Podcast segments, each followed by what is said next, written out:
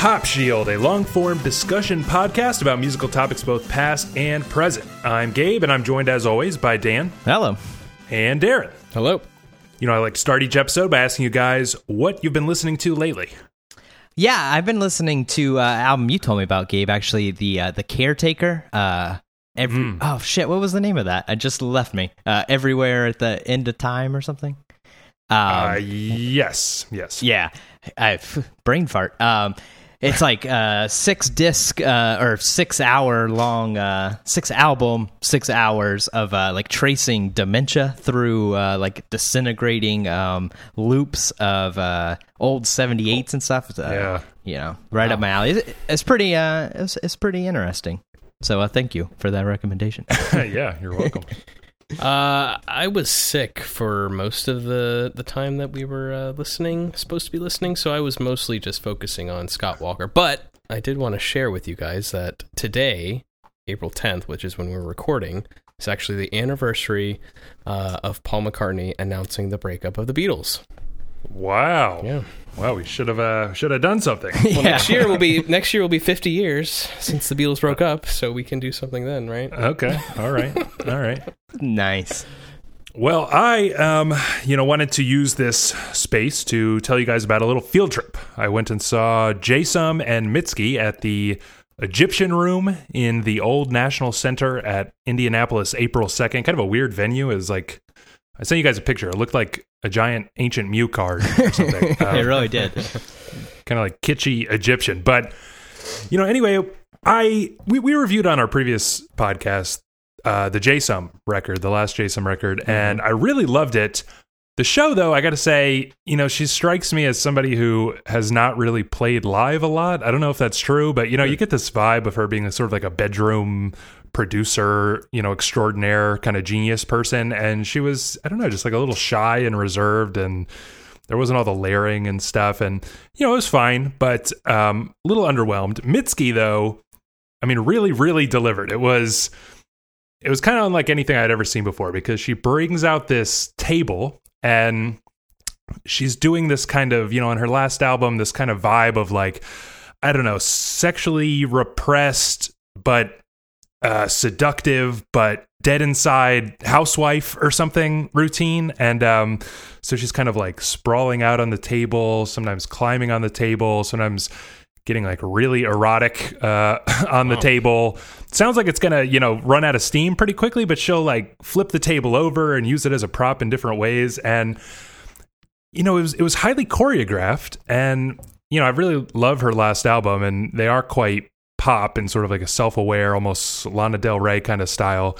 And uh, it just really worked and it weirdly felt like you know how sometimes you wonder like is is Pitchfork famous? Like really famous? You know because she got album of the year last year but she really felt like a bona fide pop star you know? It felt like weird to be in a regular sized kind of like indie rock venue watching a show that was like you know obviously not as complex but like a Beyonce or a Lady Gaga like that kind of star power almost now Darren you saw her before right did Yeah. she do anything like this No, that's why I was going to mention like I saw your clips and I I just thought it was so wild because when I saw her, you know, she had a guitar the entire time. I mean, she was like, you know, just a guitarist, you know, guitar singer uh, you know, leading Yeah. the band or whatever. And then when I saw your clips and she didn't have an instrument in her hands, I was kind of taken aback. Like so the entire show was like that? Yeah, you know, it, it sort of had this arc to it where by the end, um, she brought out like an acoustic guitar and did um, basically two, so, two and a half songs really that were like really mellow and sort of like this closing note before the band like rejoined and sort of crescendoed at the end. But, um, but that felt you know almost like a like an epilogue to this you know sort of thing where she's like sexually repressed and really stiff and then gets like more and more I don't know, flamboyant or like acting out in some sort of, you know, performance art kind of way. Um, so it sounds like she just totally reinvented herself Yeah. for this new album, which is uh, really kind of impressive. But I, I got to say, it was like quite an experience to see, and I would highly, highly recommend it. Although who knows if she'll go right back to uh, to just being a regular indie rocker. Um, okay, with that, we should jump into today's topic. On March 22nd, as I'm sure everybody knows, Scott Walker passed away at the age of 76, and the outpouring of tributes and recollections from fans, music publications, and musicians alike made Darren and me feel pretty ashamed that we had never listened to him before. I'm actually still embarrassed saying this. Um, unlike us, though, Dan is a longtime fan, so he, he assigned us two albums Scott 2 from 1968 and Tilt from 1995 that would give us a sense of Scott Walker's incredible transformation from 60s teen pop star to avant garde icon, and hopefully convert us to fellow obsessives. We're going to dive deep into these two records, but also discuss Walker's career arc, surrounding mythology, and cult figure status as a whole, and basically find out what it takes to get into one of the most puzzling and eventually uncompromising artists in pop music history. So let's start with you, Dan. How did you discover, when did you discover, and get into Scott Walker? Yeah, I, am apparently the only patrician on this podcast. um, you know, I, I, honestly I don't really remember exactly like how I did, but I know it was uh, Bish Bosh, um, which I think is from mm. 2012, if I remember right. Um, I think so. I, I I probably either just you know read something online or uh, you know read the Pitchfork review or something, and I listened to it, and it's just this very scary man singing with uh, weird noises in the background, and that is right up Dan's alley. Uh, so I, I, was I was pretty hooked. Uh, very soon, uh, you know, after that, so I was, yeah, I got into Bish Bosh, and then uh, I went backwards, Tilt, Drift, um, and then I, you know, eventually listened to the the older records after that. That's yeah. I, I want to like kind of return to that throughout this mm-hmm. discussion because I think that's pretty. Uh, maybe that's normal now, but I don't know. That seems pretty odd to start. You know, there. Um, would you say that before these weeks, though, this these last two weeks, that you would you considered yourself like a big fan of those early albums as well? Yeah, I mean, I I have um, like the early ones uh, almost as much as the later ones. You know, I don't want to give too much away wow. since we're going to talk about them. But yeah, I, it's it's almost like it's two separate artists to me a little bit. Um, but yeah, yeah I, I, love those uh, old records and like a weird sort of uh, uh you know, uh, singer, uh, you know, Bacharach kind of thing way, you know, mm. but, uh, and then the later ones, obviously, you know, super experimental and all that stuff. But, uh, yeah, I, I strangely do love, uh, both, both periods. Interesting. Um, so Darren, I mean, had you heard Scott Walker's name? Have you heard about all this, you know, mythos, or what did you know going in? So I had known Scott Walker's name, and I was like familiar with like the Scott one, two, three, and four records, hmm. um, probably from just browsing AllMusic or something like that. You know, just kind of coming across the name and then checking out some of those albums. And I, I know at some point I probably downloaded a couple of them. You know, planning to like listen to them eventually. Just never really did. Um, but I didn't know. I didn't know anything about this sort of second half of his ah. career. I was only familiar with those albums from like the 60s and 70s. Wow. Yeah, I was um I feel like I've always known his name and at some point I did try to listen to I think the first sell, you know, Scott one. Um and you know, probably just made it like a couple songs in and you know, I was just like what you know, this is not for me. What is this like Sinatra trash? But um really didn't get it and then I was just kind of aware that he um went you know became really insanely experimental later on i i guess i must have like put on the record he did with Sunn O))) um, a couple years ago. Soused. when it came out yeah soused. I you know i, I like Sunn O))) but you know I, well, i'm sure we'll talk more about this but that voice you know threw me for a loop. I was like wow i really didn't i don't remember liking it but i don't you know i don't now i hate it. Um so that was kind of like as much as I knew, but it still always felt like one of those things where this is like a big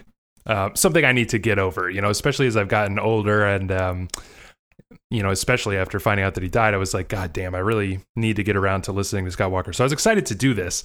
Um, we'll go chronologically, unlike Dan, and um, start with Scott Two. I want to know why you assigned us this album um, especially out of those four that are all pretty beloved, I guess.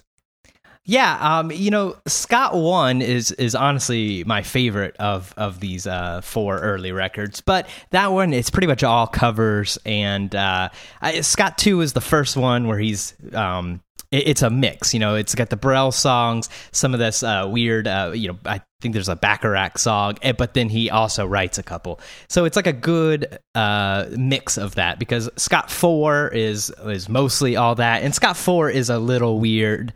You know, I mean, it's still very less weird than than Tilt or, or anything, but you know, it's it's you can sort of see the arc uh, more. Scott Two is like we're we're starting to get there a little bit, but but we're not quite there. You know, it, it's still very separate. And I think I think it's just super interesting how much he's changed, and I think that gives you like a um, uh, a deeper appreciation of his experimentation to like see where he came from. You know.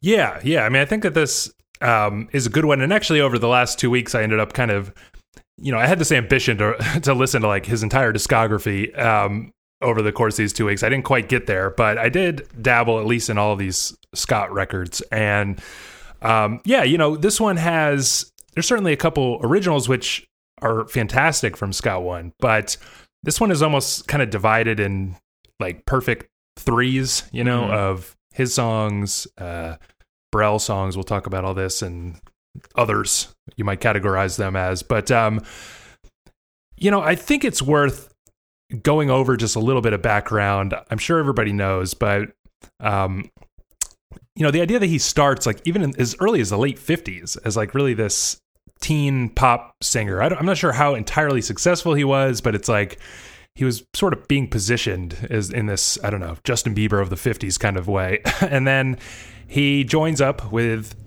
two people who are not his brothers and not named Walker, and neither is he, but they become the Walker brothers. And they become a fairly uh, successful, um, especially in the UK, kind of like a uh, pop, but but sort of heavily orchestrated, sort of dramatic pop uh, group. And um, then he launches a hugely successful solo career, um, at least initially. And when I say hugely successful, I think he had a few crossover hits here, but the, in the UK, I think he's much more widely known, really identified with the 60s, uh, the swinging 60s of London, even though he's not that swinging. Darren, were you, you know, in in familiar with any of this, or like I'm really interested in, you know, what was your approach? Were you just like I'm going to go in blind and start listening to Scott Two, or did you know a little bit about this early period? No, I, I really didn't. Um, I kind of went in fairly blind. You know, a little bit of reading of. Uh, I think Pitchfork did a review of like what the four four records Mm. plus another one, Mm-hmm. like in a box set release, and um, Mm-hmm. you know, in it, it talks about how, uh, you know, he sort of bucked the psychedelic tradition of the 60s, you know what I mean? So that was sort of something that I had in mind when I was uh, listening to this. And then I guess his his approach was really t- to market himself towards I mean, Pitchfork literally said like housewives and el- Yeah. elderly people, right? So, uh, you know, um, that for some reason actually seemed really interesting to me, and maybe it's just because you know you're you're listening to somebody from the '60s who no longer, obviously, you know, housewives and elderly people of today are listening to. So it's just kind of a a weird thing to listen to somebody who you know is considered a cult I- icon right? And somebody who Yeah. is not is from the 60s but is not like all about the psychedelics and all this kind of stuff. So um that was pretty much it though. Like I, I didn't really do a whole lot of research. I just started listening Yeah, you know, it, it's really, really weird. And this is like one of those things that I, th- I think is just always true of history. You know, I mean, this came out in, I think, March of 1968, and it, in London, in the UK, rather, um, went number one and stayed there for quite a long time. And this is, you know, like the height of the 60s, like the hippie era, the Woodstock era, you know, and it doesn't seem to fit with the narrative we have of the time that Right. this is the number one album for so long. But, you know, in trying to figure that out, maybe we should try to describe the sound. Dan, how would you describe the sound of this record? You know, if you if you just look at it straight, it's like a weird, you know, baroque pop uh, kind of. I don't know if lounge singer is the right word. Like honestly, the, this is like style of music. Uh, you know, Bacharach, uh, Humperdinck. Like those are all people like you know their name, but like you know, I honestly I don't think I know any of those songs. You know, it, it's like a it's a as people of our age, it's sort of a gap of uh, our knowledge in in music. Um, Yeah. because even like my grandparents didn't even listen to you know that kind of stuff. Um, so it's like you know it, it's got this straight. It's like something that you're like familiar enough with the sound of it, you know, from movies and, and TV and just you know Sinatra and stuff like that. yeah, exactly. Uh, this like you know crooning, um, storytelling kind of you know song, like very like well pronounced. Uh, like the the you know old people always fucking complain when they like can't I can't understand what he's saying, and you know true. like all these singers they like every word is like. You can belt hear, it out. So, yeah, yeah, exactly. Um, and you know that that's what we get here. But I think the the reason I like it is there's like, and maybe it's because you know I heard these after hearing what was to come. But there's like some sort of there's a strangeness uh, like lurking around the corner uh, during Yeah. this. You know, it's like when you listen to Sinatra. And uh, I'm gonna have my Italian American card revoked for saying this, but he, he fucking sucks. And Wow. you know it, it's it's like it, it's music for your grandparents um but this you know there's just like it's music for your grandparents but like it's a little weird it's like it is a little creepy like ness i don't know if it's his voice or, or what but uh, we, Yeah. we can dig more into that yeah, Yeah, the- it's if I just could add, like you know, one of the first images that come to my mind when I listen to this, and this kind of happens when you hear like strings from the '60s. I think of like going into like a Goodwill, you know, and like looking through Mm, yeah. vinyl, and where Yeah. you see just like tons and tons of these like sort of nameless, forgotten, you know, Exactly. artists and stuff. That's exactly what this like initially sounded like to me. exactly Yeah, yeah, I felt so too. And again, I can't get over the fact that it's, you know, 1968, but it's got that it really has that like kind of early 60s Phil Spector wall of sound vibe to it. It's got that like big vibrant strings and um brass and stuff. And you know, there's also like kind of a especially early in the, the first half of the record, there's like a usually a mixed in is like something akin to like rock, you know, drum and bass is kind of like underneath the orchestration, which does give it like kind of a cool 60s aesthetic, late 60s aesthetic. Um, but you know, I, th- I think we'll have to we'll we'll have to tear down individual songs. I think to talk about what they sound like. But you're right that the initial impression you get is something very antiquated. Um, how did you do, Darren, with his voice? Uh, to me, it's something that takes a little getting used to. Um, you know, I, I didn't find it too uh difficult. You know, obviously when we get to the next record, I'll have something else to say. but um, you know, I, I think that he kind of fits right into this sort of, you know, almost like lounge singer. I, you know, you you don't like Sinatra, but that just that sort of realm of like real masculine. You know, Yeah. I'm wearing a suit and a tie when I sing Yeah. type of uh, type of voice. You know what I mean? Uh, and I think he, I, he- honestly, I like his voice. I think he's a very good singer. Um, on this record in particular. Yeah, I came to like it, but it, it, it's a little jarring because it's like this, you know, baritone. It's really soaring and like, you know, lush. But you know, he does this like vibrato thing like crazy. yeah. You know, um, it, it's It's called almost It's good. re- that's a good singer who can who do that. You know, it's, that's a skill, Gabe. it is, but it's it's like almost ridiculous uh, at points where he's just like, "Ah," you know. And I, you know, I came to really love the aesthetic, like the sound of the record, because it's got this like strange classicness to it, like this strange kind of what you were getting at, Dan, which I think we'll dive into more. But I think the only way to really dive into it is to vi- to divide it up, like I was saying earlier, because we've got really equal thirds.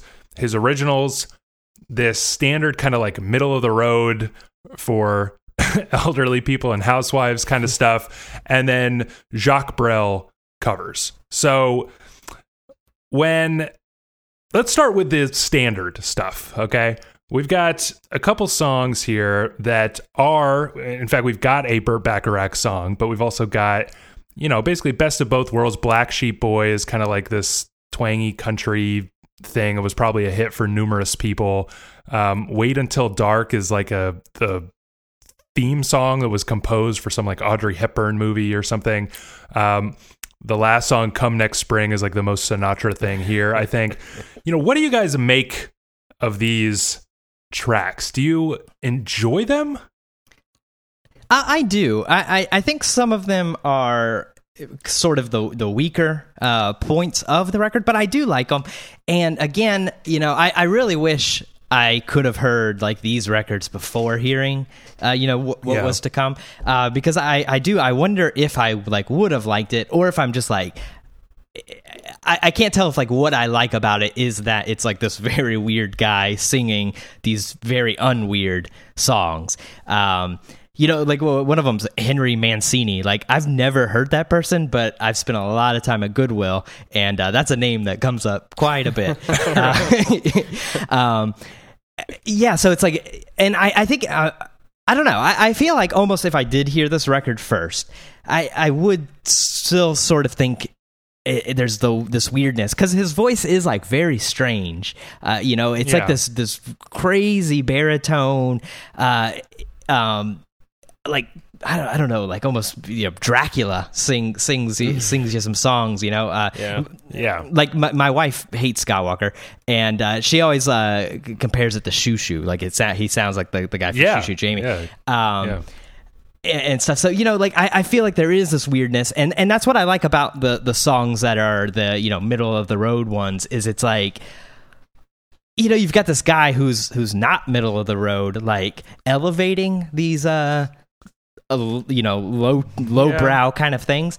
I, I don't know if that's just me like um projecting because I know. I think that's the question. though. You know, that's really the big issue is like, you know, which I, I want to return to and spend more time on, but like, what would these sound like if we didn't know where he was going? What, I, I mean. Darren, what do you think? Do you think that you would have, that you would find, especially those songs that I just mentioned, like anything interesting about them if you didn't kind of know where he's heading? Well, I mean, I'll tell you this: I listened to Scott Two before ever listening to Tilt, so I had no Okay. idea. I had I had no idea, no frame of reference, uh, no idea how the spectrum was going to stretch. You know what I mean for him, Not- right. so so I you know I thought you know the the lead song Jackie kind of already set you off in a in a way where you know I was like okay this this this is already a little bit weird like the Mm, music right. sounds normal but this guy saying stupid ass in such a uh, dramatic Cute. way is kind of just cute, cute in a stupid ass way. right.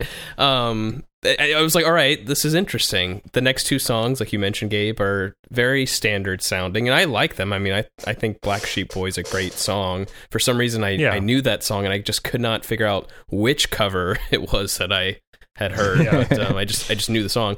Um, but then like you know the album, and I know we'll talk a little bit about the pacing, I imagine, but like it seems to to move at a at a nice enough pace where I don't feel like I'm getting bored of these sort of pop standards. Um, Mhm. He seems to add little bits of like just weirdness. You know, obviously that was it the Amorous Humphrey Plugg his his Right. first original on the record. Um, kind of is already setting a, a new tone. You know what I mean? Um, Okay. That like I feel like it's okay. I feel like it's he earns the right to have some of these weird pop standards thrown in there as well. You know? Okay, that's kind of interesting. So the idea that these taken as a whole, you know, because basically I'm questioning Dan, like, is it real? Like, is it real that there's anything weird about these songs, um, Mm. or is it just what he knows? But I can kind of buy what you're saying that they're sitting amongst some pretty strange songs, which does kind of force you to listen to them in a maybe you know different angle than you would if they were on a Goodwill kind of record. Right. Um, you know, I, I find that, you know, really, I think that they are kind of unremarkable, but you're kind of persuading me otherwise a little bit here. But they're like fine songs sometimes. I, you know, I really don't care much for like Wait Until Dark or, although that little bell thing is kind of nice, um, or like Come Next Spring is just like totally whatever. But um, Windows of the World as well. You know, I find that they're they sound quite uninspired and i'm actually really curious you know why he's doing this because it seems like he likes these songs at least at this point in his life or is it just total record label pressure? But like even the orchestration of these songs is not that interesting, right? So we can just jump all over the place, but if we think about it as originals, you know, Plastic Palace People, I think is basically a masterpiece. And you know, we can come back to it and dive into it in more detail, but it's like one of the sections in that song is like very impressionistic. It sounds like Ravel or something, mm-hmm, mm-hmm. where, you know, and he's singing about, you know, like this kid, like kind of, you know, it's like that movie, The Red Balloon, like this kid, like sort of, I don't know, floating, um, chasing this balloon and using it to float away or something like that. And the music is just so, I mean, the orchestration is like incredible and it just really, uh, adds like compliments to the the the lyrical subject matter and you know ha- having watched we'll talk about this too that documentary you know i know he was like really interested in sort of telling his composers and stuff his the people who are arranging things for him like oh i want this to sound like you know people like ravel or debussy or whatever. Um it feels like on best of both worlds or windows of the world he's just like whatever you know whatever burt bacharach would have done just do that.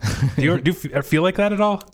Yeah, I, I agree. I mean, I think Scott Walker himself is really the only thing that saves these songs or makes them interesting. You know, if you removed him and put in, I don't know, Sinatra or somebody like that, um, boy, it would lose a lot of identity. I think. I, I think he manages to, you know, add a personality to the song, and like you know, we t- we kind of already talked about having him next to some of these other like weird songs and his originals adds takes that personally out of his weird songs and kind of applies it to these standards in a way that I think at least gives it something more interesting to to listen to. You know what I mean? Yeah, but it's weird, right? That he didn't like it try to make like those he songs actually weird. Cared. Yeah, yeah, like he didn't try. He didn't care to be like, you know, can we make that like orchestration a little more dense? You know, a little. Can we add like a little you know atonality just in this little part or something. I mean, maybe the label just wouldn't let him. But I, you kind of see what I'm saying, Dan? I, I, think it's that. I think it's that the label, you know, he could sneak a couple things by, you know, Plastic Palace people and stuff. But I think you know at this time period, and you know the record um, preceding this like did well in the charts and stuff, but it's not like I, he doesn't have like the free reign like like someone like the Beatles got, you know, at, at a certain right. point because even the Beatles had to had to wait you five records or whatever before they even got it. So I think like he, you know, some of this stuff does kind of feel like yeah, the label's probably like, oh, you know, you should do a Bacharach. You you know, a, a Mancini's hot. Because um, I agree with you. Wait until dark is the worst song on this record. Um, yeah, but you know, I so I I think it and I don't I don't know for sure because he's he was such a you know reclusive person and didn't do a you know ton of interviews or anything, but it does. It seems like you know the Brel songs and his own like really seem like you know this is he's feeling it now you know these are the ones he's he's wanting to do and right, then the rest right. are like yeah you know i mean eh, i'm sure he probably like put some effort into you know he wouldn't want to like release something that just sound like shit but probably probably a little you know I, I would guess that he put a little less effort into those uh perhaps you know yeah yeah they're pleasant but like would you listen if if there was an album that that was like from scott one and two just the middle of the road type oh songs. yeah no it would be one of those things like darren said tough, that you yeah. that you find in yeah. goodwill yeah it would be maybe slightly better but uh yeah exactly well, yeah. Okay, so, all right. so, well, just one last thing. So, so, and Dan, help me out here because in the Pitchfork article I read, I, I sort of it seemed to imply that he was he cared about his placement on the charts, right? Like he wanted to make sure that he was up there. So is that do you think yeah, that has mean, anything to do with this too? He sort of mentioned that in the documentary uh, 30th Century Man. Um, like he he talked about it because um, Scott Four like basically doesn't do well, and that that's the first one that he sort of has like full reign on, and, while it's still um, sort of a, a standard type things, it, it, it's get it's getting a little weird. And that record didn't chart or didn't chart for very long, f- you know, fell off and uh, got got deleted from catalog and everything like very quickly. And he he talks about in the movie like if that had not happened, he would have got to tilt and uh, climate of hunter and stuff quicker. Um, and the reason he like had to there's all these like uh, in between records that he refuses to uh, have reissued and stuff and they're like super hard to find. And like he, he basically says like he had to do those. Um, to to, Yeah. to have a recording contract, you know. And so I, I you know I think I think that he. I mean, it's easy to say like he, you know, he cared about the charts because he knew that would give him the freedom, and you know, maybe that that's some projecting of you know knowing the future. But um, you know, I, I feel like he he uh, understood that to get what he wanted, you know, you have to, especially in the '60s when you couldn't just make a record in in your bedroom, you know, you had to kind of play the game to to get there, Yeah. you know. Yeah, yeah. We'll we'll get to that, I mean, but it does kind of seem like his his stuff from the '70s, this kind of dark period, is what would it have what it would have been like if he was doing what I just mentioned, like just the you know middle of the road stuff. Yeah. Um, and you know, it's it it, it, ha- it seems like to me like just you know he's pretty he's very private, obviously, and who knows, but.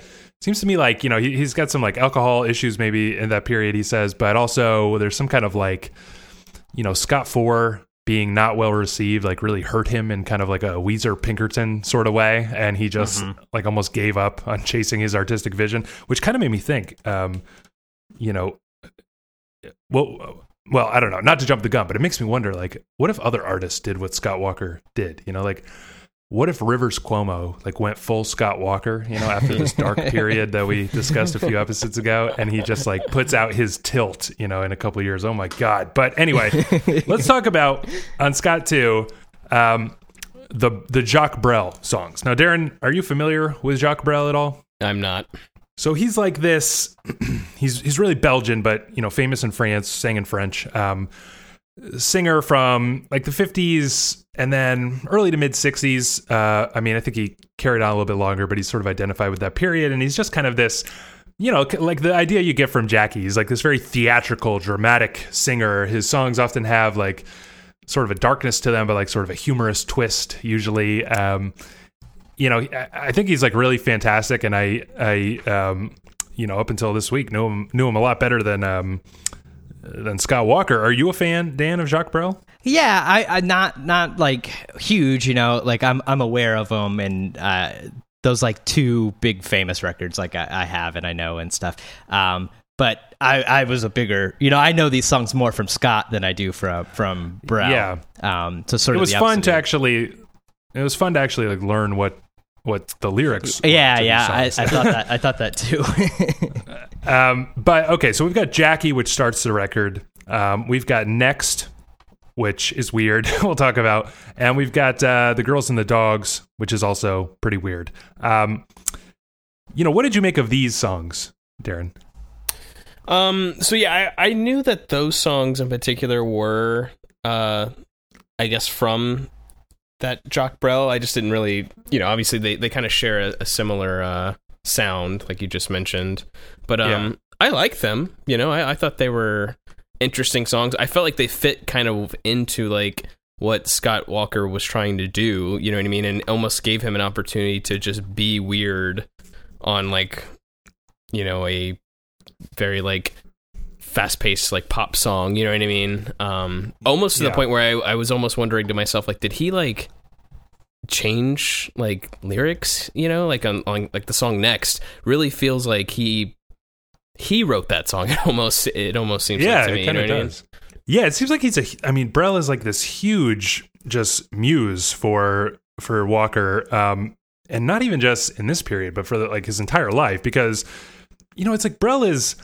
It's like that sort of off kilter, like perversity or something, and also these kind of strange character studies that uh, you know we'll talk about in Tilt, but you know, particularly, you know, a song like Next is, you know, just incredible, right? It's like telling the story of, I don't know, some guy who's basically like raped in the army or something repeatedly. And he's like, uh, you know, it's like kind of, you know, soiled his idea of sexuality forever or something like that. And, what's amazing is that it's done like in this almost theatrical cartoonish way. And this is the thing that i love so much about these songs is that you know on those middle of the road tracks you've got kind of sappy kitschy like strings honestly and then on these tracks it's like that but it's turned up to 11 and the song totally needs it you know what i mean dan Yeah, exactly, and and I think that's that's part of like where uh, I said earlier, like that that weirdness creeps in. You know, like the strings are turned up to eleven. You know, it's like a little more than the that normal, you know, grandma, grandpa kind of lounge Mm-hmm. thing, you know, like it's distorted a little bit.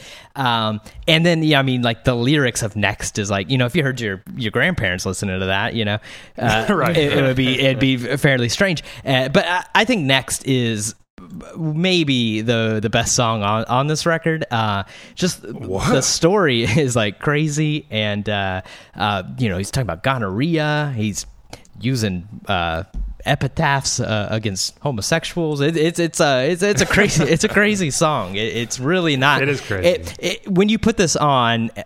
Uh, You know, Jackie's like a little bit like that, but not quite as much. But you know, best of both worlds. You're not expecting next. You know, uh, Right, Like right. everything that comes before you, you're not you're not expecting. Uh, you know what this song is, and um, I, I think that that that's the kind of song that can sell people on early Walker to to show you that it is like a little different, even though you know he didn't write it.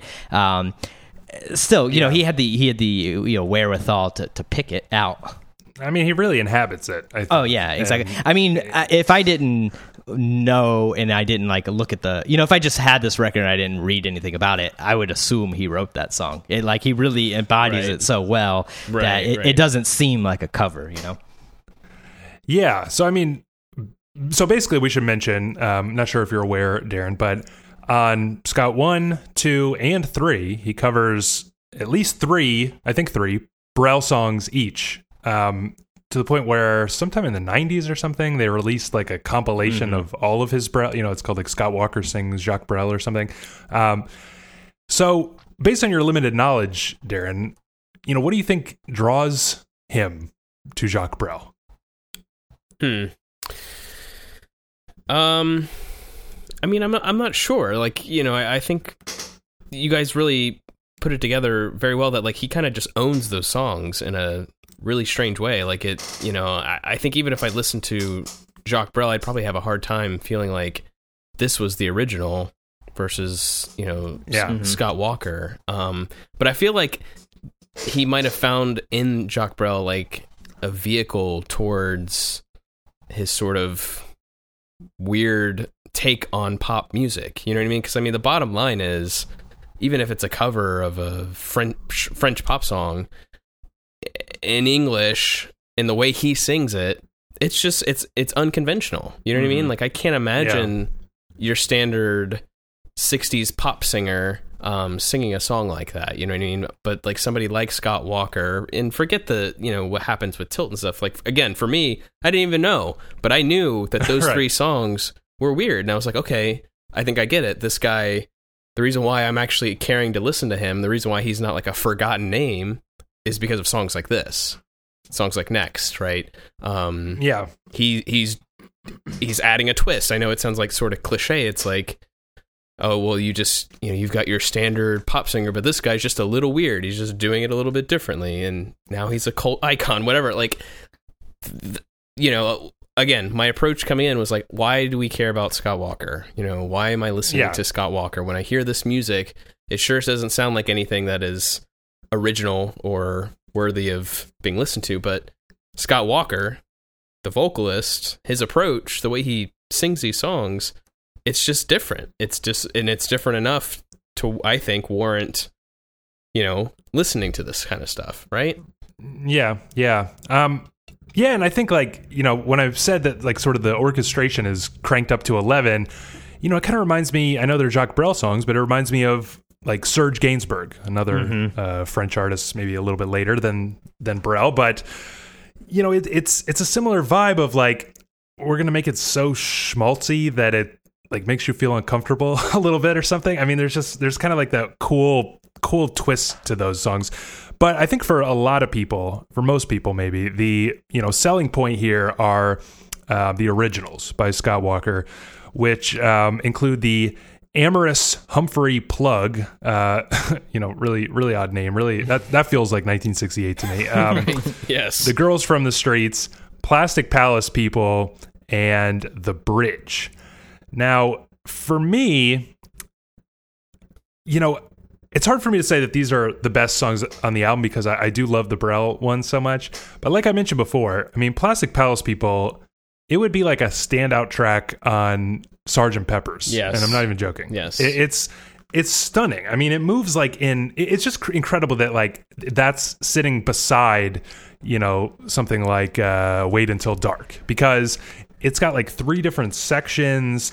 It's got this like really strange vocal effect, but it moves through this like, you know, the the the lyrics are on a like much higher level than almost anything else on the record, and just like this song structure that's almost like telling two stories or something. You've got this like kind of Icarus situation with this kid in this red balloon, but then you've got like some person named Alice, and it's a little bit like vague and ambiguous, but the images are really, really incredible. And you know, the way that it's almost like uh, from the boys' perspective, you've got this like glistening, like Ravel style, you know, thing going on, these strings, and then like Alice's perspective is this more like kind of you know poppy like walking the streets of London kind of a vibe, but it's got this like self awareness that just I don't know. It makes me think of like uh, Virginia Woolf's Mrs. Dalloway. Not to name drop too much, I'm going to do that a lot on tilt, but you know, it's like ordinary, but something like sort of strange um, underneath it.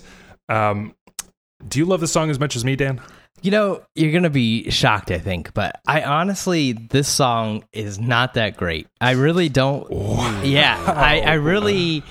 I really don't don't love it that much. It's uh, that weird that vocal effect. Uh, it sounds you know where it sounds all watery and stuff.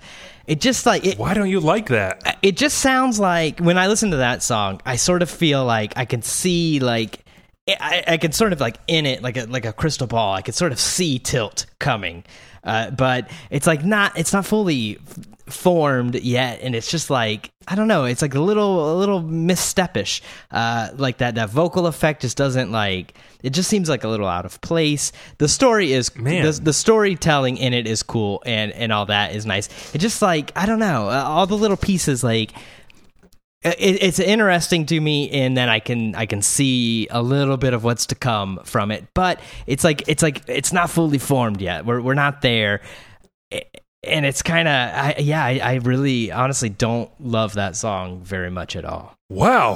Are you on my side, Darren? I pretty much am. I don't consider it my favorite song on the record, but it's definitely it's definitely a standout. Um, probably top three, I would say.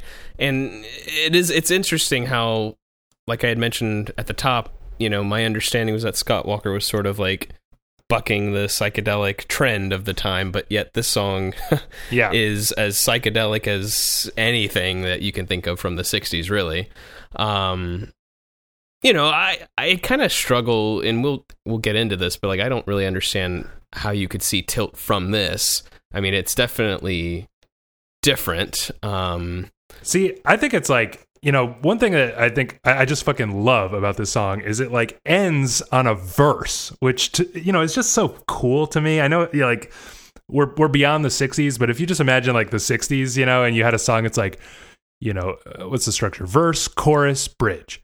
Verse, chorus, bridge, verse. You know, it's like a full minute long verse, and then you're just like, and just the way that that like glistening Ravel verse goes, it, you just are like totally left hanging. You're like, are you gonna hit me with another plastic palace people or what? You know? And no, it just like robs you of it, and it also has like this nice crescendo because I think that that voice, where his voice is like having that effect. It's totally cool. It reminds me of like uh, the Flaming Lips or something, like feeling yourself disintegrate or something, because it's like the voice is like breaking apart, and you got these like fairly ordinary scenes almost um sometimes kind of fantastical but then it's just like when that comes in and the music changes it's like this darkness underneath these everyday scenes and these dreamy scenes. And we'll get to it but it really reminds me of tilt because tilt is like very it's very like operatic where the song changes based on like the emotion of the narrator or something you know? It, it, it crescendos like a thematic points. And to me this is like this song just nails that. But not to dan. Um, what about the other originals? How did uh are any of those other originals your favorite song by chance darren?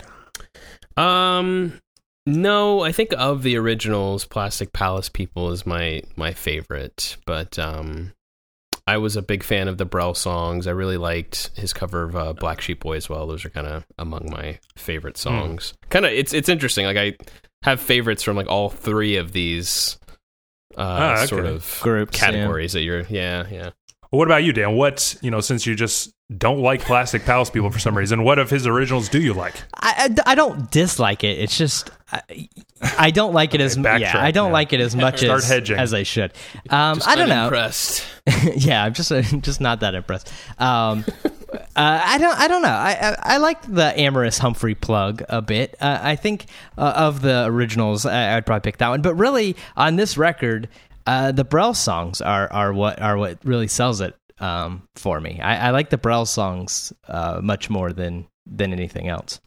Yeah, you know, I'm just um I don't know. I'm I'm really kind of in awe, you know. I'm just like sort of looking and just picking like a random um like just like the bridge, okay, which is the second to last song. It's his last original on the record. You know, if you just like read any of the lyrics, like I've watched her from the riverbanks. I knew her when she danced with dreams. White doves were there to dress her hair, and so was Madeleine. At night, the people's faces dance like pearls colliding on the breast of Fat Marie, whose thunder laugh was just a thread from crying. It's like, what are you even doing singing Burt fucking Bacharach? like, like you can write shit like that. I mean, it just feels like so. You know, some people might think it's like sometimes a little like overdone, but it's just like when he does these originals, I am kind of like in awe at his talent. And like, thank God he didn't just quit in the 70s, you know, because it's like, it almost like just blows. I mean, I love the Brel stuff. The Brel stuff is so much fun, but it like just almost ruins the, you know, middle of the road songs for me because I'm like, damn, if he just would write all those. In fact, I'm tempted to just make like my own album out of like, you know, basically Scott one and two, the opposite of what I said before, where it's like just his originals because I mean, I don't know. It, it, it's a shame that there's like so little here, but it's just enough to make you feel like, wow, this guy is is special. Um, another thing I wanted to ask about though is this sort of like image that he's presenting. It's kind of interesting because he's he's like we talk about him like he's this you know incredible artist, which I think he is, but he's like this uncompromising artist. He's um, even though he might have compromised, uh, it seems early in his career, obviously, um, that he's like this recluse, that he's like just really pure art, you know, whatever. But early on, you know, he's got this like brand. It's like this moody crooner. He's got, he's always wearing sunglasses and like wearing a scarf. He's like a recluse and hating fame, but he's like publishing that, you know, the way that like Nirvana kind of branded that later on, you know, that's like part of Kurt's mythos. Um, there's like rumors. I mean, who knows if this is true that he's like spent some time in 1968 retreating to a monastery to study Gregorian chant. I mean, it's so fucking ridiculous. It's like Jim Morrison levels of Yeah, self mythologizing, you know? I mean, how does that affect your listening experience, Darren? Um, I, I don't know. It's it's really weird because like you're you're saying he was a rec- recluse and hating fame, but then I'm reading other things about him, you know, basically wanting to be on the charts and then being disappointed right. when he's not, and It- wanting to be a sex symbol, you know? yeah, yeah. So it's uh, it's like all over the place. Which, I mean, in some ways, this record is a little all over the place. I mean, we in in a single record we have like three categories or three groupings of songs. Yeah. I think that they are paired pretty well together, though. I think it flows fairly well, where you're you're not like, you know. You're not feeling like there's too much of of one group represented at the same time. Um, because honestly, I I thought the pacing of the album was was fine. You know, I I never really Yeah, felt like yeah. I was ready to move on or or get on with it or anything like that. Um, you know, the Brel songs I think are placed in the in really good places. I think Plastic Palace People being kind of like right there in the middle. Um, Yeah. Was was good, you know. Uh, but yeah, it's it is strange, you know, and it's I feel like it's always hard, like looking back at an album and an artist from the '60s and trying to understand the world that they were living in, um, you know, outside of the music. It, it's it's a little jarring, but uh, I don't know. It didn't really negatively impact my my listening experience. You know, another thing is uh, later on when he starts writing his own stuff, it like literally takes like 10 years between every record for him to write, you know, an hour's worth of music. So maybe that's part of like why he, you know, did these middle of the road things because, you know, in the 60s, especially at this point, you know, when he's not like it doesn't have this like great artistic license with a, with a label and everything. They're not gonna, not going to let him take ten years to release a record. You know, it, back then, you know, before the internet and everything, like if you couldn't rock into a record store and pick up the latest, you know, you know Sinatra record or, or, Beatles or whoever, you know you're done. You're you're off. You know nobody cares anymore. It, right, it, you were right. you were much easier forgotten um, back then, and I, I think that might be. you know, be it could be, but you know he wrote like almost all of three, and he wrote That's like true. almost all of four, yeah. like less than a year later. Um, I don't know. It seems like something happened, but I want to talk about this later for sure. That it seems like his reclusiveness and his like laboring for decades over his music, you know, is also part of his mythology, but like sort of a new sort of mythology that he he has in his later career. Um, but to stick to Scott two, um, or to kind of wrap up Scott two, we can obviously like come back to it and compare and contrast and everything. But you know how how did we do? I mean, Darren, do you like this record? Did you know? Speaking strictly of Scott's early stuff, are you converted? Are you at least interested in checking out the other Scott records? Uh, very much so, actually. So I, I hmm. would consider this definitely a blunder um, for not oh, having listened okay. to it before. Um, I really like this record, Scott 2, and I I am probably going to check out the other Scotts. Um, but I kind of, you know, Dan, we you haven't said a whole lot about Scott 3 and 4. Are those better records or no?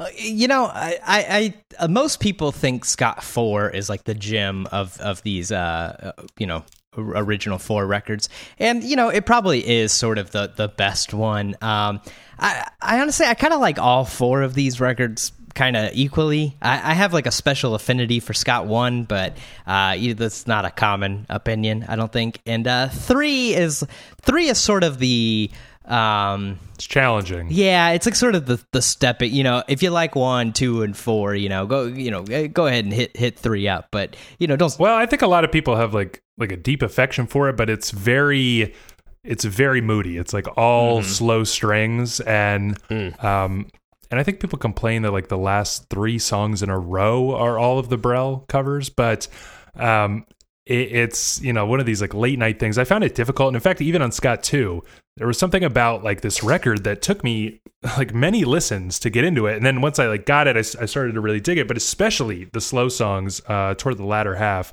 are just like they're you kind of got to listen like several times. I do I do believe though that uh, Scott Four is like basically flawless all the mm-hmm. way through. I would uh, I would strongly recommend that one. But okay, um, but I agree. I, I think I, I on this 60 stuff for sure. I've been converted. I mean, I hear like, you know, I, we talked a lot about Jim Morrison, and I think that there's sort of a similarity um, in a way, Scott Walker and Jim Morrison. But you know, a lot of the same people. I hear Scott Walker's influence, like people like you know Nick Cave, who we talked about before, David Bowie, um, very much so, um, especially this early period stuff, you know, specifically. But also like Leonard Cohen, you know, I mean, I know it's around the same time, but um, very similar vibes. Like Morrissey, you know, it mm. feels like Scott Walker, especially when he's being like a little humorous with the Brel stuff. Um, Morrissey has to have loved that. Um, but you know, there's just such a like amazing I don't know aesthetic. I think to these to these early records and just the sound of them and the sound of his voice. It's like really unforgivable. So I, I was certainly, in regard to the early stuff, consider myself a convert. Now, I think we kind of talked about this a little bit. Um, if we can hear hints of his later direction, I think it would be better to maybe return to that topic um, after we mm-hmm. dive into Tilt. But I do want to ask, you know, is it a shame that people now always like, you know, put Tilt and the rest of his legacy on to these early records? Like, should people just listen to them on their own? Or people kind of depriving them of their own sort of worth? I think it's just it's it's hard to do that once you've heard something, especially like such a dramatic shift. It's hard to shut that off and just you know only you know listen to Scott Two and and not think about what comes. You know, like it, it, when somebody changes so much, you you want to like you you want to find like what you know where did this come from it's like you you almost can't believe like something like that comes like just from left field so you you, uh, you like dig and you're like you know but you know and I, I've been doing it this whole time you know you know I can sort of see tilt a little bit in plastic yeah. palace people you know and I, I think it's just uh, for me at least it, it's very hard to to d- separate those things um you know once you already know it um you know somebody that that just you know like, the beatles you know like from the early stuff to the later stuff like you know you you can separate those a little easier because it's not i mean it's a it's a change but it's not like as drastic of a change as as you know walker's getting up to here. And so it's just like uh-huh. you you you gotta try to find where it came from i, I think. And so it, it's really difficult to to separate them Hmm. Yeah, what do, what do you think, Darren? I mean, I don't know. Like, I, I sort of disagree. Like, I already forgive people for not liking early Beatles because they pre- and they prefer the later Beatles. Like, I I forgive people for that. I feel like you should, you know, you should. With Scott Walker, it's far more extreme, and uh, I would be willing to forgive people for either just loving, you know, the Tilt era stuff and not caring for the '60s stuff because it's just so vastly different or vice versa you know what i mean Huh. um having listened to both of the of these records now i st- i still love scott two. I, I feel like i like it for what it is um i just don't it's really hard it's hard for me to believe that it's the same person um when i turn tilt on you know what i mean it just feels like a totally Yeah. different you got to be in a different mood different you know what i mean like if you were a night of like listening to scott walker's discography to me doesn't include going through these like 60s records and then just let's keep on going right into the you know what i mean right. it just doesn't make sense to me Yeah, I'm more of the opinion that in the originals, I I think it's like completely true that you can hear like the roots of of Tilt at least. I mean, I- I I think it's like you can't argue it. I mean, I already talked about yeah that's how fair I, I hear that in you know Plastic Palace people, but you know just like anything like the first song on Scott Three, "It's Raining Today," like that like sort of atonal note that's just hanging over the whole thing. I Mhm. mean, like that's gonna directly move into Tilt. But you know, on that note, let's uh let's move into Tilt ourselves. But a little bit of background on what kind of goes on in between. We've talked about some of this stuff, but he kind of gets like increasing autonomy with um, Scott 3 and Scott 4, but they basically flop, especially Scott 4 leads him into these 70s dark ages that you talked about, Dan, where he's really just doing covers. Walker Brothers reunion, it seems like he's doomed to be like on the nostalgia circuit, you know, for the rest of his life. Um, then there's some, like by some fun twist of fate, uh, gotta love these. It's like his the Walker Brothers label is going under, and so they just decide to like put out an album just doing whatever the fuck they want for once. And basically, the first four songs on Night Flights from 1978 are Scott Walker like, you know, really fully emerging as this like very different thing. Um, it's it's you know it, it's really incredible, and, and in my opinion, it's kind of like it's just the direct inspiration for like Bowie's Lodger. Um, a lot of the stuff that him and Eno did together. Um, he disappears until 1984's Climate of the Hunter, which sort of mixes like 80s kind of 80s rock with something that is quite weird and quite a preview of Tilt, in my opinion. Um, and then a recluse again all the way up until 1995 with Tilt. So, um, I guess I wanted to ask just really briefly, um, Dan, if you have any thoughts on some of this stuff, not Scott three and four, obviously we talked about, but um, you checked out like Night Flights for the first time. I did, I did as well, and Climate of the Hunter. I mean, I, I actually completely love his tracks on those. Yeah, you know, Climate of of Hunter, I um I, I had listened to uh, before like you know, whenever I get into somebody I always listen to like every record. And uh you know, it wasn't one that I like ever like really got into or or knew much about, but then you had like asked me about it and said that you know you were really digging it so i gave it another shot and i, I like really kind of came to love that record uh too i don't i don't know why i never like it, it, it's it's like a strange 80s sounding rock thing but then like Yeah. you know very weird uh so I, I really came to like that one and uh um you know, it was it was kind of nice to to discover something in in an artist I already liked. And yeah, I um all the that Walker Brothers like reunion record like I knew about, but I didn't know like the story. I just kind of assumed like uh you know Walker Brothers reunion in the seventies. Like I'll I'll pass. No, thank you. Um, and then I, I watched that 30th Century Man uh, documentary, and they talked about you know what you said with the record label closing and all that, and Yeah. uh, you know so I gave it a chance, and um, it, you know it's really cool. Um, I, I definitely I want to spend more time with. it. I only ran through it like uh, once or twice, but um, it, it, it's I, I'm glad to have discovered something uh, new Yeah. in an artist I liked. You know, it's it's like getting a free new album. yeah yeah in some ways i was like a little disappointed to learn that i was wrong in thinking that he like basically vanished after the 60s and like completely reemerged That would kind of be a better story.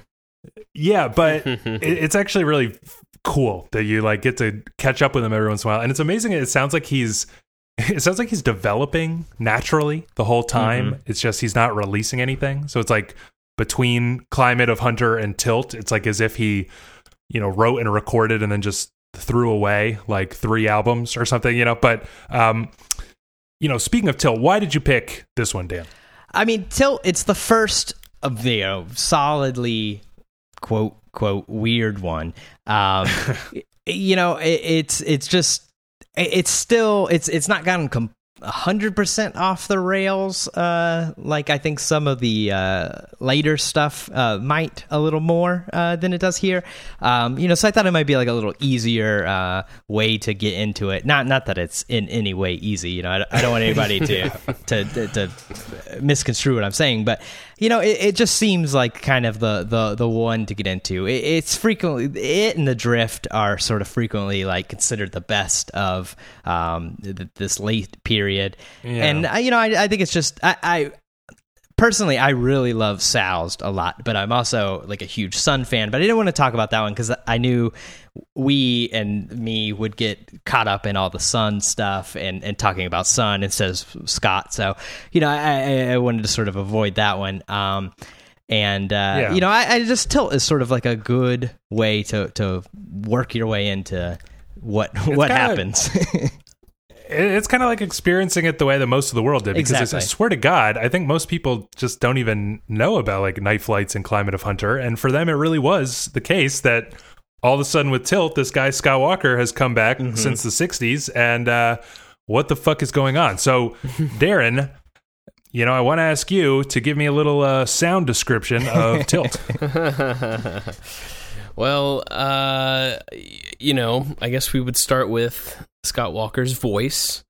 Um, Uh-huh. You know, he's got this like it's it, it's so weird because at first it sounds as if like it sounds like if I were trying to sing like like an opera voice, you know what I mean? Like you're Yeah, trying to yeah. pretend to have like this really deep voice or whatever.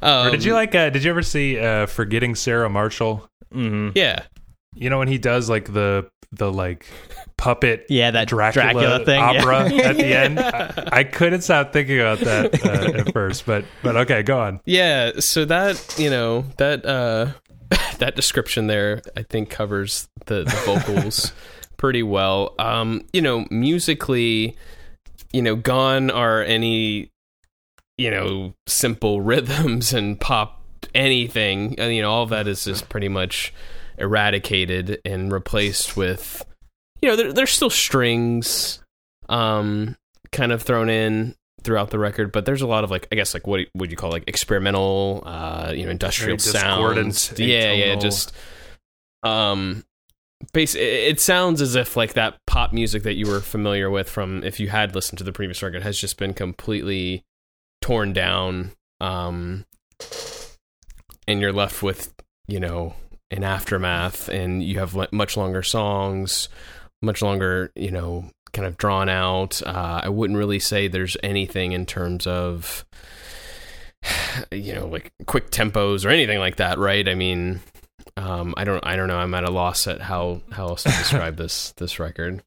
Yeah, it's it's quite like it's quite minimal and it's quite um it's quite empty, a lot of empty space all of a sudden, which is kind of incredible after, you know, the the earlier records have this real wall of sound, Phil Spector thing going on, and now it's like he's in love with just like this silence and you know, there's a lot of like kind of booming, um, you know, almost like military esque drum rhythms. Mm-hmm. Um, a lot of times that's like the single driving force of the song.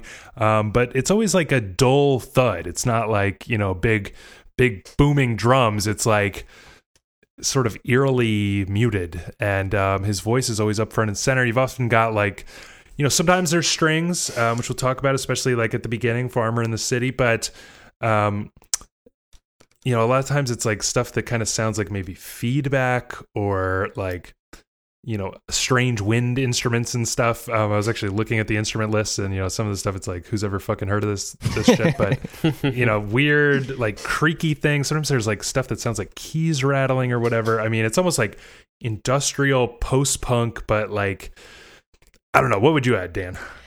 Yeah, I mean, it's like you you've got this this voice that's that's so front and center, like Darren said, and it's just like it's it's like a haunting, like it, it's like this ghost has has has wandered in, you know, like it, it, it's it's this crazy operatic.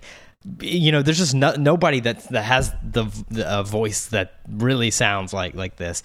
And then the the the backing, it's it's these weird muted um, percussion noises, and just it, it's like very hard to place like what instrument is doing what a lot of times. And then, uh, you know, you just sometimes and then sometimes like an, uh, a sound or an instrument will come in, and it just like it sounds so like I don't know, like weirdly like production wise dated. Like sometimes it'll just be like a really like '80s sounding guitar, You just know, like kicks yes. in or something, and you're like, what the Climate fuck? of Hunter kind of does a similar Mm-hmm. thing, even though like it is the '80s, but you know, it, it sounds like a fretless bass on this Yeah, record yeah. as well, and it's got a very like it's like dated, but almost like out of time. I- No, that's like, it. It makes it so hard to like place like what the fuck is going on because like just Yeah. the way he sings sounds like so old. It sounds like you know, like op, like lieder, right, Darren? Like you know, these these sort of operatic songs that like many composers, you know, Mahler, et cetera, would write. Right, Um, right, right. but then you yeah sometimes have like these intrusions of like military or tribal drums and then like 80s fretless bass or something like just you know there's there's i forget which song where there's like whistling and um face on breast. And the whistling is like extremely harsh and kind of like painful in your ear. And we don't even have to talk about the cockfighter which scares the shit out of me Christ. every I- single time. No, uh, one night I was li- I, was laying in bed uh, listening to this record, and I like fell asleep uh, to quickly during Farmer in the City, and then Cockfighter scared the fucking shit out of me. I like I for real jumped up, and I I you know I woke my wife up. Yeah. and uh, yeah, that, that it just comes out of nowhere. Um, i don't even know what to Hun- honey, honey, the cockfighter, the cockfighter. there's there's I don't even know cockfighting. what to what to call it because it's just like It's like a jump scare. white, but it's like white noise, like rhythmically. It- it- it's like the strangest, like harshest. Thing. Yeah, I don't And even know what's making the noise. But before that, like if you listen to it in headphones and like kind of crank it, uh, it's just like this weird. He's like sort of like whisper, I know talking, and it fucks singing. with you because you Oh, have to turn it up to. Yeah, because hear you're like, what's- yeah, you're like, what the yeah, what? yeah. Something's going on. Because if you have it at like a reasonable volume, it kind of just sounds like silence, and so you're like. Oh, Yes. what the fuck did you know? Did did my phone mess up? And so you crank it, and then he blasts you in the ass. I know, and it's funny too because then like a, a Patriot, a single, actually has like silence. I think the beginning and Yeah. the end, but I'm I'm too afraid to like I turn it up really loud. It's gonna get you again.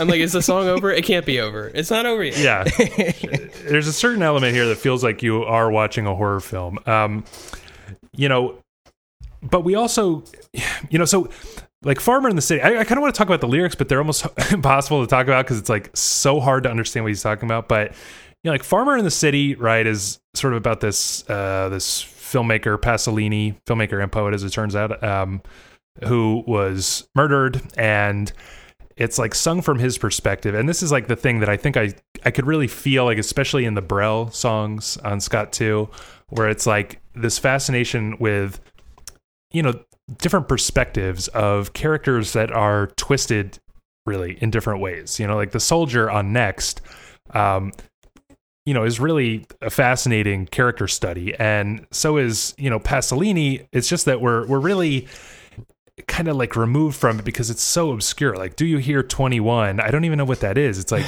is there like an auctioning Uh, going yeah, on or that's something? what I was thinking. Yeah. Yeah, I, I didn't know what the fuck that meant because I was thinking like I, I was wondering like does he mean blackjack? But that's like weird to say like do you mean do, do, I see twenty Yeah. or hear twenty one? Uh, so I looked it up on like Genius and they said like an auction, but you know it's just like some Yahoo in Yeah. the comments. but also like you know there's stuff like you know because he's saying like can't go buy a man from rio and you know when pasolini died he actually bought a male prostitute um who killed him um supposedly people think there was like mafia shit going on but um you know so it's like this auction you know there's something like this is what i'm getting at. There's like something swirling around like do i hear 21 you know i'll give you 21 it's like something like kind of an auction and then there's this idea of like buying a a male prostitute, but then like this background information of it's if he's to kill you, and then there's like this really, I mean, it gets like deeply touching because he's sort of talking about he's sort of talking to his lover, and it's sort of adapting actually a poem he wrote, and it says like Paolo, take me with you. It was the journey of a life. You know, it's like the strings are really emotional. I, I, it's like the strangest mixture of feelings that these like really fleeting images give me. You know what I mean? Uh, the other you, you talk about the like can't can't go buy a man from Rio, can't go buy a man from Vigo. I of course you know Genius is in in no way you know official or anything, uh, but like in, in Genius they say like can't go buy B Y a man from Rio, and then can't go Right. buy B U Y a man from Vigo. Like I I I wonder Who knows? like if that's fucked up or if he meant it because then Where did what- they get then- that information from? Yeah, because then what the fuck does that mean? You know, can't go. Well, I think he's like I don't know. I think the, the, the little description sort of guesses that like he's maybe even playing with the word, and I wouldn't put it past him because there's some like I mean the the poetry here is just like it's almost like inscrutable. It's just like it just feels like there's a lot of stuff going on. But but another thing I want to mention is that it does feel like there is something going on. Like if I had, you know, it reminds me of of reading like James Joyce's Ulysses, right? And uh, again, not trying to name drop show off, but it's like you know I had to take a whole class that focused on just reading this one book to be able to finish it and you know, we were required to buy another book that was longer than Ulysses of just annotations, you know, so you could read it. And I feel like if I had something like that, these lyrics would be incredible because, like, you know, Patriot a single, you know, it's kind of like about a person being tortured. And you get this very stream of consciousness, you know, like Virginia Woolf, James Joyce style, like you're in his head, but he's not like thinking very clearly and he's like a little delirious, you know. And as the music sort of crescendos, when it's like tonight he'll rise, he'll sell his arms to anyone who asks about, you know, it's like I kind of feel like he's, you know, like going, he's he's being tortured so much that he's kind of like hallucinating or something. He starts to talk in German, which if Genius didn't cite this, I wouldn't know what it is, but it's like a news German newspaper. So he's kind of like maybe thinking I'll be a hero in the press at least, you know. Um, at the end, there's like just this weird. It just ends with him saying like 17A Ryan New like I don't know if he's like giving up the code that he's being tortured for at the end and like finally this sweet release or something. I mean, you get what I'm saying, Darren? Like it feels like there's something to find here. It would just take a lot of work to get it. Yeah, I uh, I think you're right. Um, I think that your point about uh, having something to anno- you know, some sort of annotation, I think would be important. I know you mentioned that the lyrics were worth looking at, but honestly, you know, I just it would it would take a lot, and I and I I, I agree that there's probably definitely something there, but I mean, I feel like you kind of already have to enjoy listening to this at least initially to want to get that far and i i didn't, Oh. i didn't come away wanting to go any deeper i guess you could Well, say Well, let's dive into that. So you uh did you find anything? I mean, any successes here? Any songs or just no remained impenetrable? yeah no i no no um, not not even thinking of it as like lieder or something. I mean, you're a big classical Yeah. music fan. yeah i mean i can appreciate that um and it was certainly interesting but i just don't know i, I just didn't come away after repeated listens um most of which i was kind of like is it over yet? It, have I gotten there yet? And then, of course, like, you know, Patriot, I'm thinking that it's over, then it's not over. But uh, yeah, I just, I don't know. It just, nothing really connected with me, you know? Um, maybe it's just a weird thing to, to try to listen to this record and like Scott Two, like back to back. Because you just, I guess it's just so easy to think, well, I'll just I'll go back to Scott Two. It's fine. Like you know, let me just give another spin of Scott Two, and then I'll come back. Yeah, to, yeah. Um, maybe that was kind of what was happening, but I, I don't know. I, I can uh, definitely appreciate um the work here, and and I I like you mentioned, I'm sure putting more work into it would probably reap more, you know, rewards for you for as a listener. But I just I, I couldn't connect. Well, Dan, I mean, did you, if you can remember, you know, you must have found this challenging. Did it take like a long time to get into it?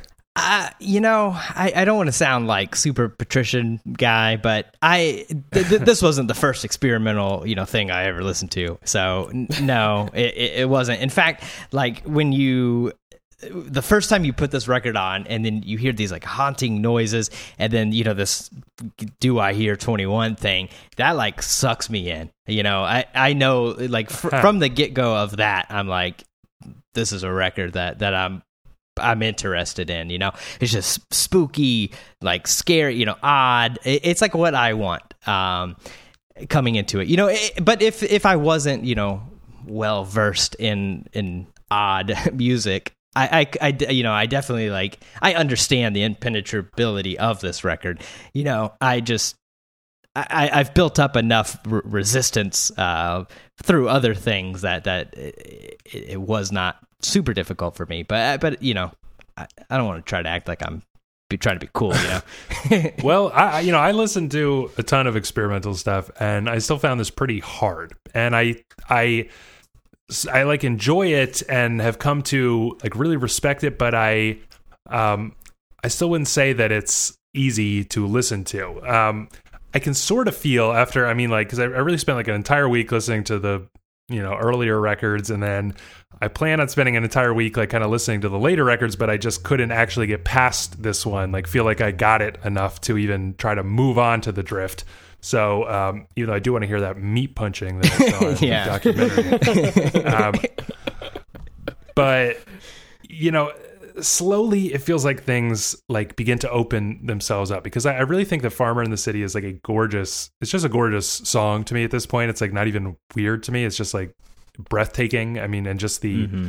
the way that it constructs like this you know strange rumination on this guy who was really horribly murdered. Um, blows my mind. Patriot, a single I mentioned before. I mean, that's that's kind of like the first time that the strings really like you know predominantly come back, and it's like such a it's so awesome after you've made it through all of that hard work to hear these like absolutely gorgeous strings, and they're so dense. You know, they're so like a lot of times the orchestration, you know, reminds me of something like, you know, Alban Berg or, you know, these kind of like atonal um, opera composer, something like um, Strauss uh, a little bit. And the way he sings reminds me of Strauss a lot, like Strauss's Salome, where it's like where he is singing in the chord, if you could call it that, is really counterintuitive and odd, you know? Like there's um gosh, which song is it where this kind of um this kind of like synth thing comes in? Um oh, maybe it's face on breast as well. It's like there's like this synth line coming in and he's singing with it, you know, almost creating like what do they call that? Remember, like in the emo world of our youth, like horror chords, where it'd be like something so yeah something so atonal that it's like sort of pulsating in like weird ways. I mean, he's doing that like with his voice and what sounds like I don't know, maybe like a flute or a harmonica thing or some obscure instrument. Um, you know, this is all like deeply intellectually fascinating and some things I think are so breathtaking like lyrically the way that Rosary ends, you know, is just so haunting. Actually, the whole song just like mm-hmm. suddenly being this really discordant uh clean electric guitar. It like at some points like plays like what sounds like a real chord and it's such a like you're like, oh my god, he's about it's about to become a song that I recognize as a song, but then it like goes away immediately, and um, you know, it's still basically what I'm trying to say is it's still hard, but I find it very intellectually stimulating, and I think back about our conversation um, about Olivia Tremor Control and sometimes when experimental things are more fun to think about than to listen to. But it sounds like you didn't even get there, Darren. Well, I mean, if I were to point out moments in the album that I, you know, liked upon repeated listens, you know, um, definitely Patriot. I know you've been talking about that one quite a bit. Um, I like that song. You know, uh, it it to, for me, I feel like it comes late. You know, like I'm I'm like Mhm. waiting for it to kind of pick up, um, because it it feels like a crescendo that the whole album has been like building up to. You know what I mean? Like when yeah. that first kind of crashes in.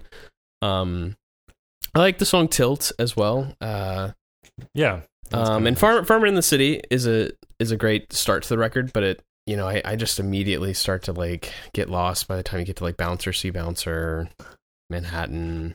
That one's particularly hard. Bouncer, see bouncer. Yeah, You didn't like in Manhattan, uh, like in the um, I'll call it a verse, but you know, just you know, loo- loosely, um, like the when he says like the fleur de lis stuff, the like uh, tom drumming that was like so Tool. It's like the most Tool song. it kind of. I thought I thought you would like some that. stuff. There's some stuff that like makes you think a little bit of like '90s alt rock, or, Nine bit, Inch yeah. Nails or something. But it just makes you think like, God, Trent Reznor should go, should also go full uh, Scott Walker, like in his later years. That would be fucking badass. But you know, another thing I would ask you, Darren, is um, you know, how about if the music isn't doing it for you? How about like the mythology surrounding this record? Because it's it's frankly pretty incredible. Like the Quietus, their obituary, it, it, it sort of makes a nice argument that, like I was saying earlier, that like he's always kind of self consciously mythologizing, even even later on. But he they're talking about tilt, and they say it's hard to recall the degree to which it seemed to come out of nowhere. A self willed dream soundscape drawing on half remembered Pasolini films, modern classical minimalism, lieder, the early stirrings of post rock, and traces of industrial music. It was, of course, exactly the kind of record the mythical Scott would produce on emerging from self perpetuated exile and remains a brilliantly executed work of genius. So,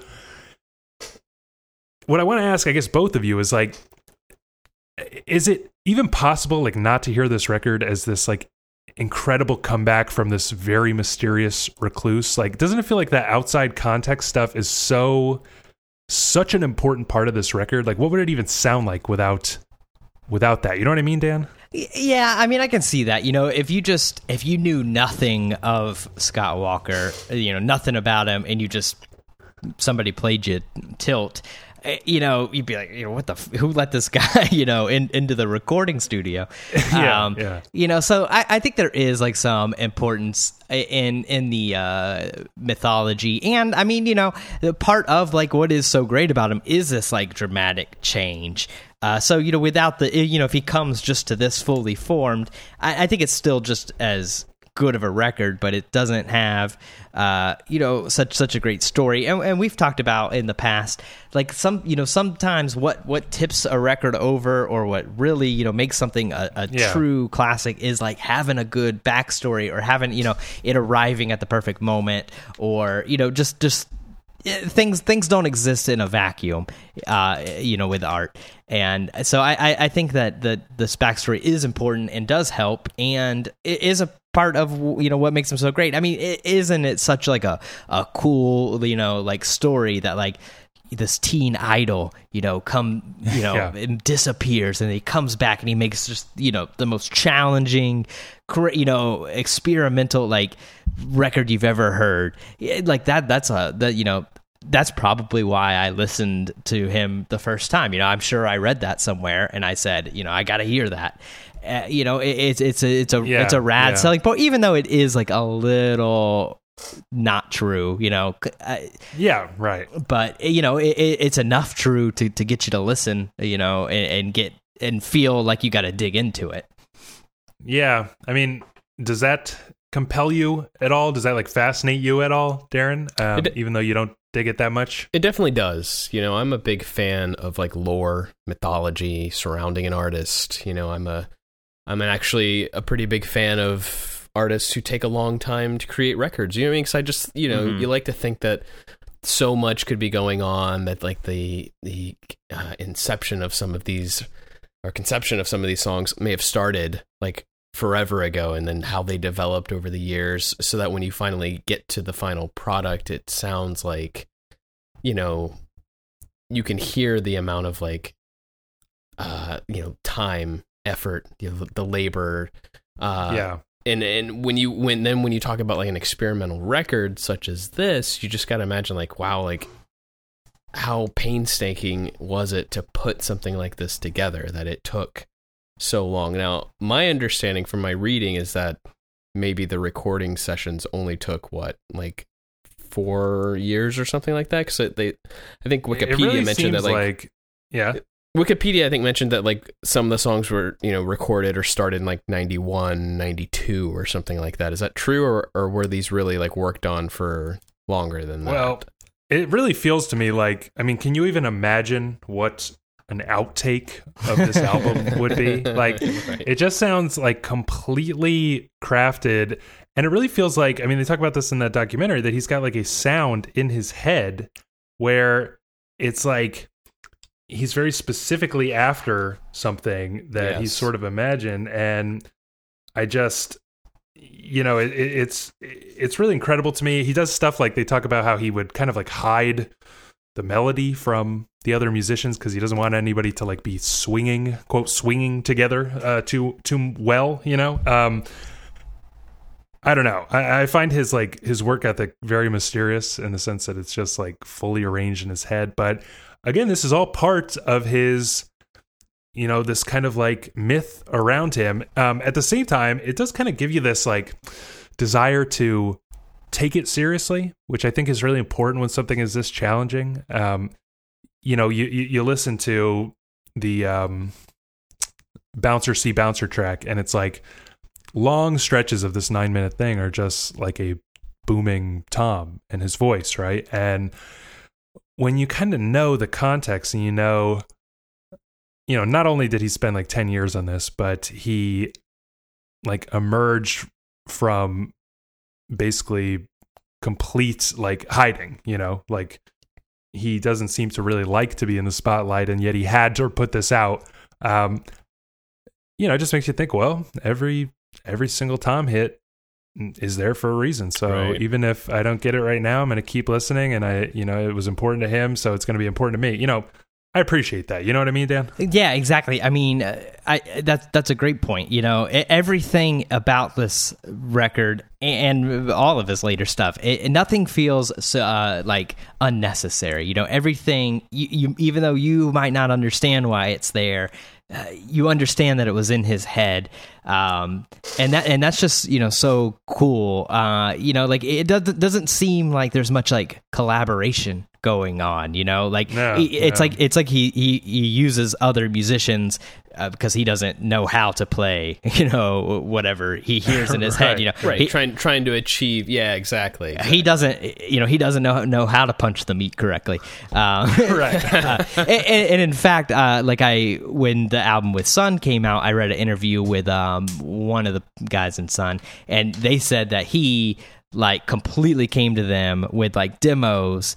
Uh, of what they were supposed to play, and just you know, it's like it's almost like he needed to borrow you know their 30 million amps you know is, is all it was you know like he they didn't like write those songs it's, scott walker wrote them you know and and that's that's just really interesting and i i think fairly rare in um in artists and and musicians in particular Yeah, definitely. Um, we're running out of time here. You know, I think we talked about sort of. You talked a little bit about your thoughts about the the coming Scott albums um, after this, which you know. I, I- still need to listen to, al- although after a week of listening to Tilt and trying to f- unlock it for you know every day, I I'm gonna need to take a little breather.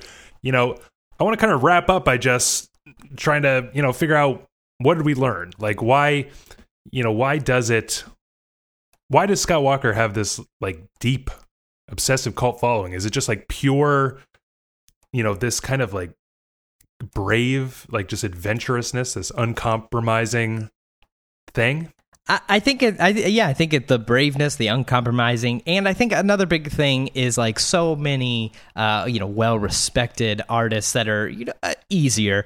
Um, have have given him the cosign. You know, I mean, Bowie like loved him. Yeah. you, you can hear Blackstar. You know, Blackstar is, and I love that Right. record. Um, but it's a watered down version of of late Scott Walker. You know, it's a, it's a it's a more palatable version of you know Yeah, of, of what yeah, of what yeah. Walker does, and um, you know, I mean, things like that. I mean, it just makes it like where you feel the need you know a, a lot of like challenging things people can easily dismiss as like you know just dicking around or un- unnecessarily Right. odd or something but like with, with walker it's like i- i- it's like it's all for a reason and, it, and it, i think it like lends you to want to dig into it Yeah. Have you ever listened to Portishead's third?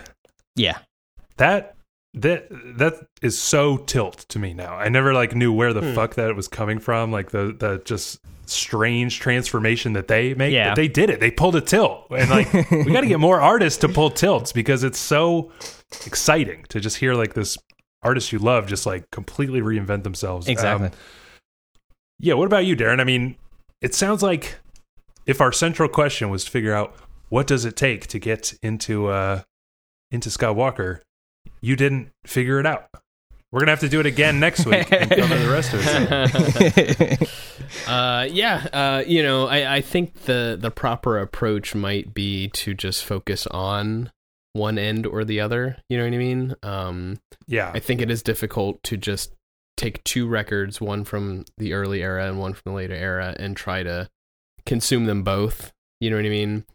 Um, I'm sure if I spent more time with Tilt, maybe explored the other records as well, that I'd I'd find maybe a deeper appreciation. You know, all this talk about you know the story, the the mythology. Um, eh, you know, it's it's gotten me sort of amped to want to actually give it another listen. You know what I mean? Um, yeah, because I, I truly do appreciate artists who you know spend a lot of time on the craft you know what i mean and i, I think there is something very compelling about taking 10 years between records you know I mean? when when you could so easily just throw something out uh two years every two years or something like that you know what i mean like you could yeah, certainly Scott Walker had the material or the ability to do that, but you know, he didn't think it, it was right, or whatever sound he was chasing after just wasn't ready yet. You know what I mean? yeah, yeah. that kind of stuff takes time, and I I think as a listener, you know, we definitely owe it to the artist to like truly give it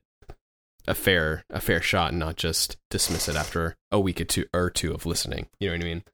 Yeah, yeah. I, I personally, you know, as a musician, we've all made music. You know, I found it very inspiring because, you know, it, first off, it's very like uncompromising. Obviously, like this really brave experimental spirit, but um, also, you know, there were so many things on this record, and actually also the early records, where it's like I just really instinctively did not like them at first. You know, like the sound in the cockfighter or something like that. Um, you know that 80s kind of sounding fretless bass thing strikes me as not a sound i like i actually hate uh industrial music for some reason i don't know why but um you know and it sort of you know it sort of terrified me because i realized like when i make music i frequently actually always make a sound and i decide if i like that sound. Like in one second i decide if i like that sound. You know what i mean? Mhm. and if i don't i change it. And if i do i start building on that sound and et cetera et cetera.